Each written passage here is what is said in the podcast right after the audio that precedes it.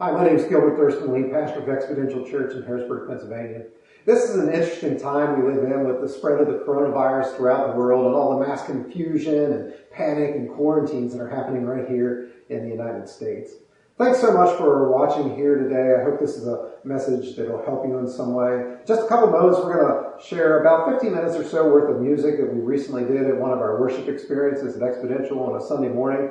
And then I'm going to be back to share with you a message that I've entitled Four Keys to Effective Confrontation. I mean, with so much division amongst us politically as a nation, and even all the mass disinformation being spread about because of the virus, how we go about confronting others is a skill that we all need to learn. So I hope you'll stay tuned for that as well. For now, though, we are going to take a little bit of time to worship God through singing and music. And I want to share with you before we actually get to that that, you know, at Exponential, we're not doing worship or church the right way or even the wrong way. We're just doing it the way that God has asked us to do and called us to do. And so what we're about to see uh, maybe is going to be a little different than what you're used to, or what you're going to hear is a little bit different. Maybe it's not even your expectations of what a church should be doing. But know this, we love Jesus with all of our heart, and this is our way of expressing our love and devotion to Him. So it may be different, but we hope that you enjoy your worship time with us. And again, I'll see you in about 15 minutes for the message.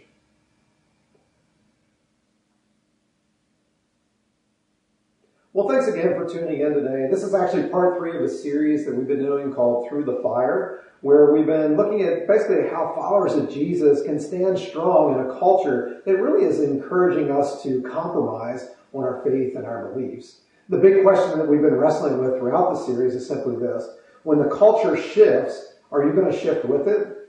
Are you going to be more like a thermometer that reads the temperature, or are you going to be like a thermostat that actually can change the temperature? To help us with all this, we've been looking at the Old Testament book of Daniel. In fact, if you have a Bible, go and turn to Daniel chapter 4. That's where we're going to be hanging out here today. If you don't have a Bible, that's fine. We're going to provide all the scriptures for you right here on the screen. Or if you want to, you can open up a separate tab there in your browser. Go to our website, which is www.exponential.church. And we have an online digital program there that you can follow along with all the scriptures as well as the fill in the blanks. And at the end, you're able to actually email that to your to yourself and uh, have the notes that you took. Now, as you continue to, to turn, let me uh, recap a little bit of what we've covered in the first two weeks of the series. Essentially, the nation of Israel had gone through a civil war and had been divided into two different kingdoms. In 605 BC, one of those kingdoms, Judah, was conquered by the Babylonian king Nebuchadnezzar. Now, the, the conquest that Nebuchadnezzar did uh, was a little different than how people typically did it. He uh, would basically brainwashed some of the people to be used for his own advantage. And some of the people that he took in this one was a 17 year old kid by the name of Daniel, along with three of Daniel's friends. Basically, again, Nebuchadnezzar wanted to be able to brainwash them to be able to use them for the advancement of his kingdom. Now, in week one of the series, we discovered that one of the primary strategies he used in brainwashing, and it's actually a strategy that people still use to this day, is to rename you and rebrand you, to try to get you to think of yourselves as a new identity. And so what I talked about in week one was some of the counter strategies we can use to combat that. So you may want to check that out online. Then in week two, I shared the strategies we can use as culture tries to pressure us or persecute us for our beliefs. And what we discovered is that God can intervene in our circumstances and situations in completely miraculous ways. But you know what? Even if He does not, our hope still needs to be in Jesus and Jesus alone. It was a powerful message of hope in the midst of the panic and fear that has gripped our nation as a result of the coronavirus. And again, I would encourage you to jump online to check it out. Today I want to talk with you about confrontation. And I'm going to start with a question. Have you ever been confronted in the wrong way? Maybe it was a spouse or a friend of yours. Maybe it was a boss or even a complete stranger. Or how about this? Have you ever been confronted by a Christian in a completely non-Christ-like manner? Perhaps even some of you that are watching today say the reason that you're not a Christian is because you ran into a Christian that was like that. And your thinking was, wait, if that's what Christians are like and what they're about, man, I don't want to have anything to do with that. My point is simply this. We've all seen confrontation done wrong. There's no doubt that this is a major problem in our society. In fact, we see it in person and we especially see it online. People online love to confront and, and try to convince everyone why they are right and you're wrong. And you know what many of you have seen or maybe even experienced is this pretty typically just divulges into a, a shouting match and name calling instead of actually talking about the issue. So maybe you're wondering, okay, how do we do confrontation in a more effective way? Well, that's what I want to talk with you about today. Because in the fourth chapter of Daniel here, Daniel himself is going to give us a wonderful playbook. You see, he had to confront King Nebuchadnezzar, who had fallen away from the one true God. Last week in the series, we saw three of Daniel's friends who had been named by the Babylonians as Shadrach, Meshach, and Abednego. They survived the fiery furnace, and, and it was proof then to Nebuchadnezzar that, wait, your God is the one true God. And for a while, he actually changed his heart, he changed his mind, he changed his ways. But over time, Nebuchadnezzar started to fall away from all that. And what we're going to see here in, in this story today is that Daniel's going to have to confront Nebuchadnezzar about it. Now, it's Nebuchadnezzar himself who actually writes most of Daniel 4 here. After Daniel had confronted him, he's going to write his story of how he got back on track. So, Daniel 4 4. I, Nebuchadnezzar, was living comfortably at home. I was prosperous while living in my palace. You know, for Nebuchadnezzar, it was all good in the hood. He was living the Babylonian dream. He didn't have a care in the world. Which sounds great, but we've got to be careful in times that, you know, we don't do that same thing where we stop trusting God in the process. You see, all is well, or when all is well, we can get lulled into a false sense of security and think, ah, I got this, I don't need God, I, have got everything figured out on my own, which of course nothing could be further from the truth. And really that's just pride of saying that, that God, I've got this handled, I don't really need you. You know, if this coronavirus has taught us anything, perhaps it's that maybe we're not quite as, as in control as what we thought that we were. Maybe life here in America has gotten so good and prosperous that we had stopped depending on God. Nebuchadnezzar, he continues on then in verse 5 and he says, One night I had a horrifying dream. The images and visions that flashed through my mind horrified me. You ever had a dream like that? Where you wake up and you're shaking and you're sweating, your heart is racing. It, it seems so vivid that you have to remind yourself, calm down, calm down. It was just a dream. It was just a dream. Or maybe this. Have you ever had your spouse have a bad dream and they wake up the next morning and in it you were the bad guy, but now they're treating you like you actually were the bad guy and it was that vivid for them? I know my wife Lisa had one like that one time and she just glared at me all morning. And Lisa's not somebody that glares, but that just shows you how powerful dreams can be. Now, let me just summarize for you what happens in the next couple verses and what it is that Nebuchadnezzar dreamt about. Basically, he saw a large tree. It was the largest in all the kingdom. And then he sees a messenger come down from heaven and basically do his best Paul Bunyan impersonation. He just starts going to town, chopping this tree down until only a stump and its roots are left. And then the messenger says this. This is to show that God is in control of all the kingdoms of the world and he chooses who their ruler will be.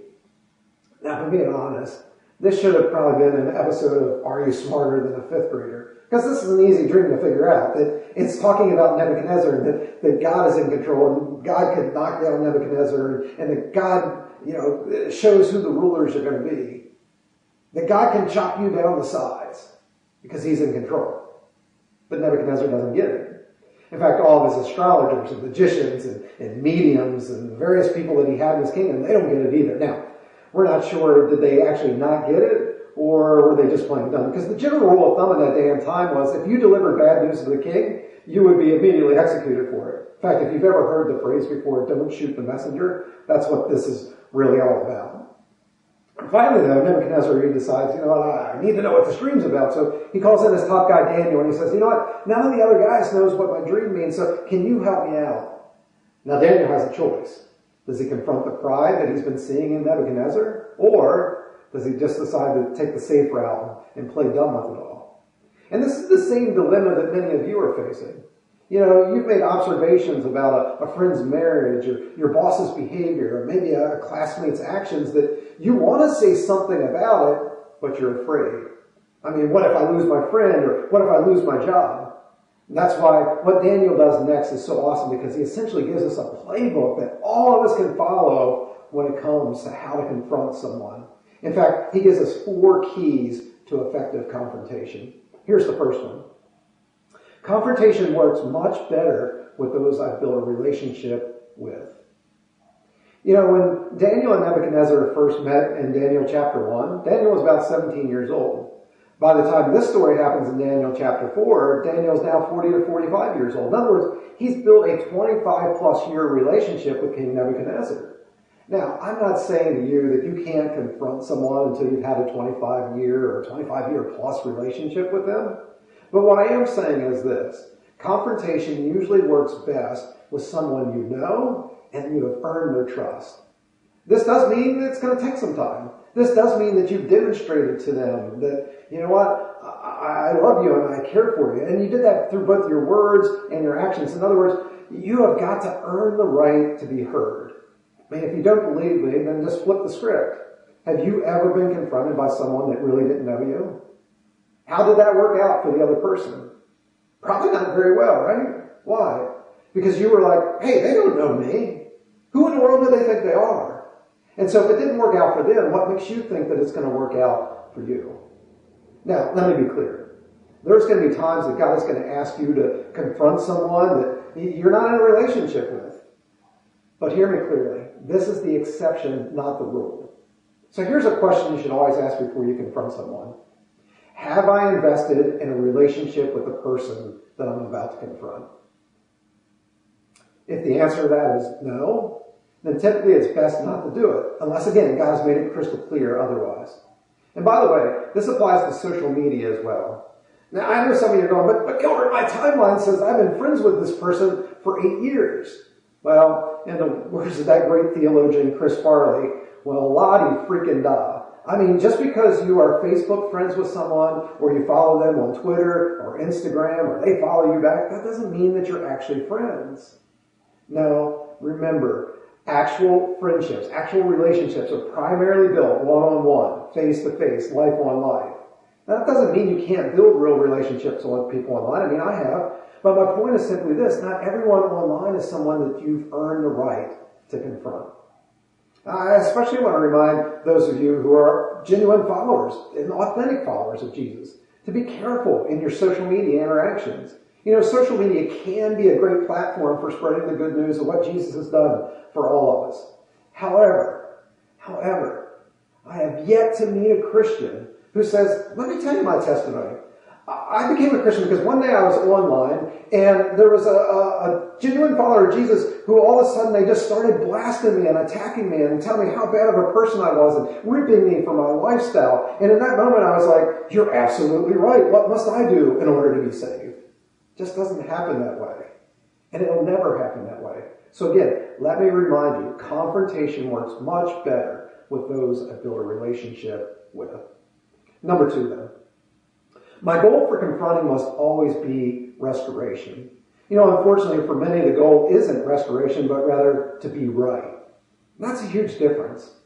But so often our attitude is, I'm right and you're wrong, and I'm just going to keep repeating it over and over and over again and louder and louder and louder until you believe me. But let me ask you a question. How's that one been working out for you?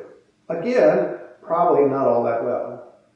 My wife Lisa and I were getting ready to celebrate our 25th wedding anniversary here in June, and I can remember back, it was very early in our marriage. We're still trying to figure out the whole communication and, and marriage thing, and uh, we were in a disagreement about something, and I don't even remember what it was, but I remember at one point, I so wanted to be right, I just kept hammering her with what I perceived to be the truth. And at one point, she looks at me and she says, But here's how that makes me feel. And again, I so wanted to be right that I said, That's not how you feel. And again, think, think about that one. I mean, now I'm telling her that not only is she wrong, but that she's even wrong about how she feels. See, we can't have that attitude of that it's just about me being right. That's the danger that we face anytime our goal isn't to be pure. I mean, someone once said it's possible to be so right that you end up wrong. The Apostle Paul said it this way. We've got to speak the truth, but we've got to do it in love. This was the example that Jesus said. You know, oftentimes he would confront someone in their sin, and his goal was to restore them back to God the Father. He would make it clear that, yes, you are in sin, but God wants to forgive you, and he doesn't want to condemn you. And he wants to provide you a, the hope of restoration that you can be back in a right relationship with God. So here's the question you must always be asking yourself. Am I confronting this person because I want to be right or because I genuinely want them restored? You know, usually you'll know by your approach. If you're coming on super strong or you're highly emotional, that may be a good indicator that you're just seeking to be right. Uh, let, us look at Daniel's example in verse 19. Uh, then Daniel, who was called Belshazzar, was very quiet for a while because his understanding of the dream frightened him. So the king said, Belshazzar, do not let the dream or its meaning make you afraid. Then Belshazzar answered, My master, I wish the dream were about your enemies, and I wish its meaning were for those who are against you. In other words, I care about you. And this dream of yours is shaking me just as much as it shook you because I've been here and I've served under you for, you know, many, many years. But what I'm about to share with you is not going to be good news. Which leads me then to my third point.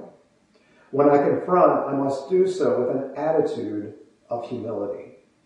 You know, anytime you're forced to confront someone, whether it, you know, be greed or lust or maybe it's an addiction or how they're treating their spouse or their children or, or maybe how it is that they're behaving at school or work, the, the root problem is always pride.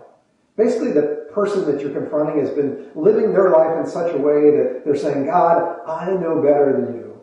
And I'm going to live my life any way that I want to live my life. So knowing that, if you try to confront pride with your own pride, it's always going to divide. In fact, let me say that again. If you try to confront pride with your own pride, it will always divide.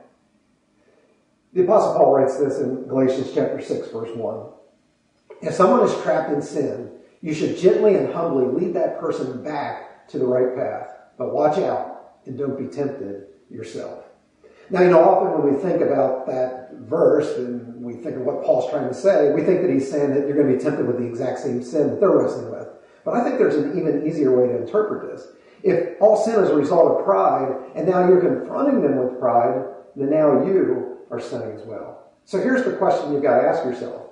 Am I confronting with a heart of pride or with a heart of humility? Now you're going to go, I'm not really sure how, how would I even know? Well, simple test is this. If you're looking forward to the confrontation, then you're probably not yet ready. The fact that you want to confront them means that perhaps your heart isn't quite in the right place yet. You see, until your heart is broken for someone and your heart is broken for their situation, your communication with them will probably not be all that effective.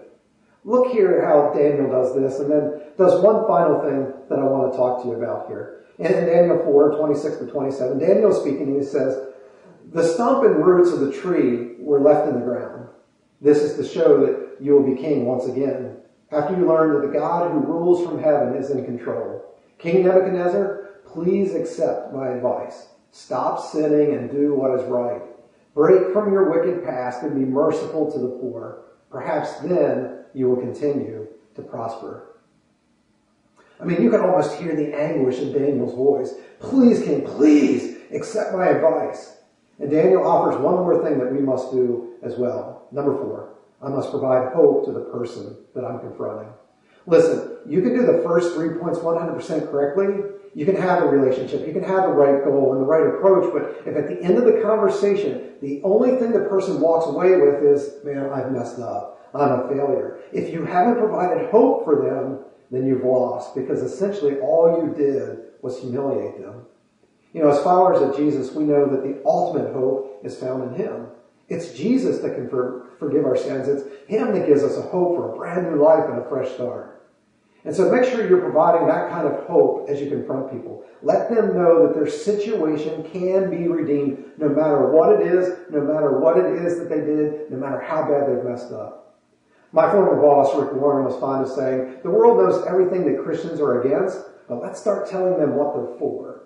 Yes, we need to confront sin, but we must do it in a way that brings hope, not just humiliation. And so that's the last question you need to ask yourself before you confront someone. Am I confronting to provide hope or to humiliate? As I begin to wrap up, let me share with you that even if you do all four of these things effectively, it's still not a guarantee that you're going to see change in the other person. In fact, in this story, it took Nebuchadnezzar seven years until he changed. And this is a great reminder to all of us that our job is not to change someone else. That's the role of the Holy Spirit. Our job is to confront, but to do it in the proper way. Now, after the seven years were up, King Nebuchadnezzar he, he changed. And he, he writes this in Daniel 4, 36 to 37. At that time, my sanity returned to me. I was restored to the honor of my kingdom, and my splendor returned to me. My ministers and my nobles were seeking me out, and I was reinstated over my kingdom. I became even greater than before. Now I, Nebuchadnezzar, praise and exalt and glorify the King of heaven, for all of his deeds are right, and his ways are just. He is able to bring down those who live in pride. You know, undoubtedly today, as you watch this message, a name came to your mind as someone that you need to confront. And hopefully this message gave you the, the tools to be able to do it in the proper way. And maybe for some of you, even the courage to be able to do it. This whole series, though, really has been about what do you do when the culture is shifting? And we've seen it shifting. And yes, it bothers us and we want to do something about it. But if we really want to see change, we've got to go about it in the right way. And so I hope and pray that today's message will set you along that path. Bless you guys. Thanks for tuning in. Join me in prayer. Father, thank you so much for this day. Thank you for this opportunity we've had to gather together to look at your word and see how it is that we can be your salt and your light and your messengers in the midst of this changing culture that we find ourselves in. Father, we thank you for the example that, that Daniel gave us here, and, and we pray that we're able to take these tools and these lessons that he has taught us and apply it to our own lives. Lord, I pray that each and every one of us would reflect on each of these four areas of where am I weak right now? And God, what is my next step I need to take in order to get better at it? And most of all, Jesus, we thank you that you were an example to us, that you confronted us in our sin, but you didn't just leave us there. You gave us hope. You gave us the offer of forgiveness and restoration back to God the Father. And so, Lord, help us to provide that same type of hope to others. Hope that in the midst of a, a virus and a pandemic that, that God is still in control. Hope that our sin can be forgiven, that, that one day we can spend eternity with you. Lord, help us to be messengers of hope in this very trying time. Thank you, Jesus, that you use people like us to be your hands and your feet and your mouth to the people of our community and the people of this world. I pray this all in Jesus' name. Amen. Well, hey, again, I, I, want to thank you for tuning in today. And we're still not sure exactly how we're going to be meeting even next week as a church body. Um, just, you know, depends on what the CDC is saying and, and, and, you know, various things that are going on. If we are live uh, back at our, our building, then I invite you to, to, join us if you're here in the Harrisburg area. We meet at 4699 Earl Drive in Harrisburg. That's near the Colonial Park Mall. Again, that's 4699 Earl Drive right near the uh, Colonial Park Mall. So we'd love to have you come out and visit us in person at 10 a.m. on Sunday mornings. We may be back here on uh, Facebook and other social media platforms, and that may be the way we need to do our actual uh, church service and uh, worship experience for a little bit, and that's fine if that's what God chooses. We're also providing some life groups during the middle of the week, so if you're interested in getting connected with some of those, please let us know. You can email us at info at exponential.church. Again, that's info at exponential.church. We'd love to get you connected in that ways. Uh, I'm doing a, a, weekly sort of uh, state of the, the, the church and, and, what's happening and what our response is. And it's a, a live call that we do with that. And we invite you to, to join us for that. Again, we can send you the link uh, if you just email us at info at exponential.church, and that's a Zoom call. And we're on there, and we're going to pray together and, and just brainstorm how we can better serve our community during this time. Also, uh, next week I am continuing uh, this particular series, so we'd invite you to, to be a part of that. And if you want to support us financially, we'd appreciate that. We're not sure how things are going to end up going over the, the next couple months Uh, and who it is that we're going to need to be able to reach out and serve. So if you're interested in supporting us, go to our website, exponential.church. There's a whole giving tab that's on there, and you can get that all set up to, to give. We appreciate that. Or if you want to pull out your, your phone, you can actually text in any dollar amount to 84321. Again, that's text any dollar amount to 84321. That money gets into us just as well. And, you know, we take very seriously our responsibility to handle the, the money that God has entrusted us with. And so we try to use that in any way that we can to not only serve our local community here, but then to try to help people around the world as well. Uh, in fact, our biggest heart is for the, uh, the country of Haiti. And we actually have a sister church there that we provide their entire budget for them for the year. And then we send teams down to Haiti as well to try to help them out. Um, so know that your money is being uh, spent in a, in a, good way, and that we're always looking at how can we uh, be generous because we believe that we have been blessed and to be a blessing to others. So again, we thank you if uh, if you'd like to financially support us. Um, again, I, can't thank you enough for uh, tuning in and watching this in this uh, just weird time that we're in. And we want to help you in any way that we possibly can take your next steps in your journey with and towards God. So if you need anything, please let us know. Again, you can email info at exponential.church. The church phone number is 717-461-3288. We'd love to be able to connect with you and help you and pray for you. Uh, just, just let us know. We are here to serve you. Have a great week, and God bless you.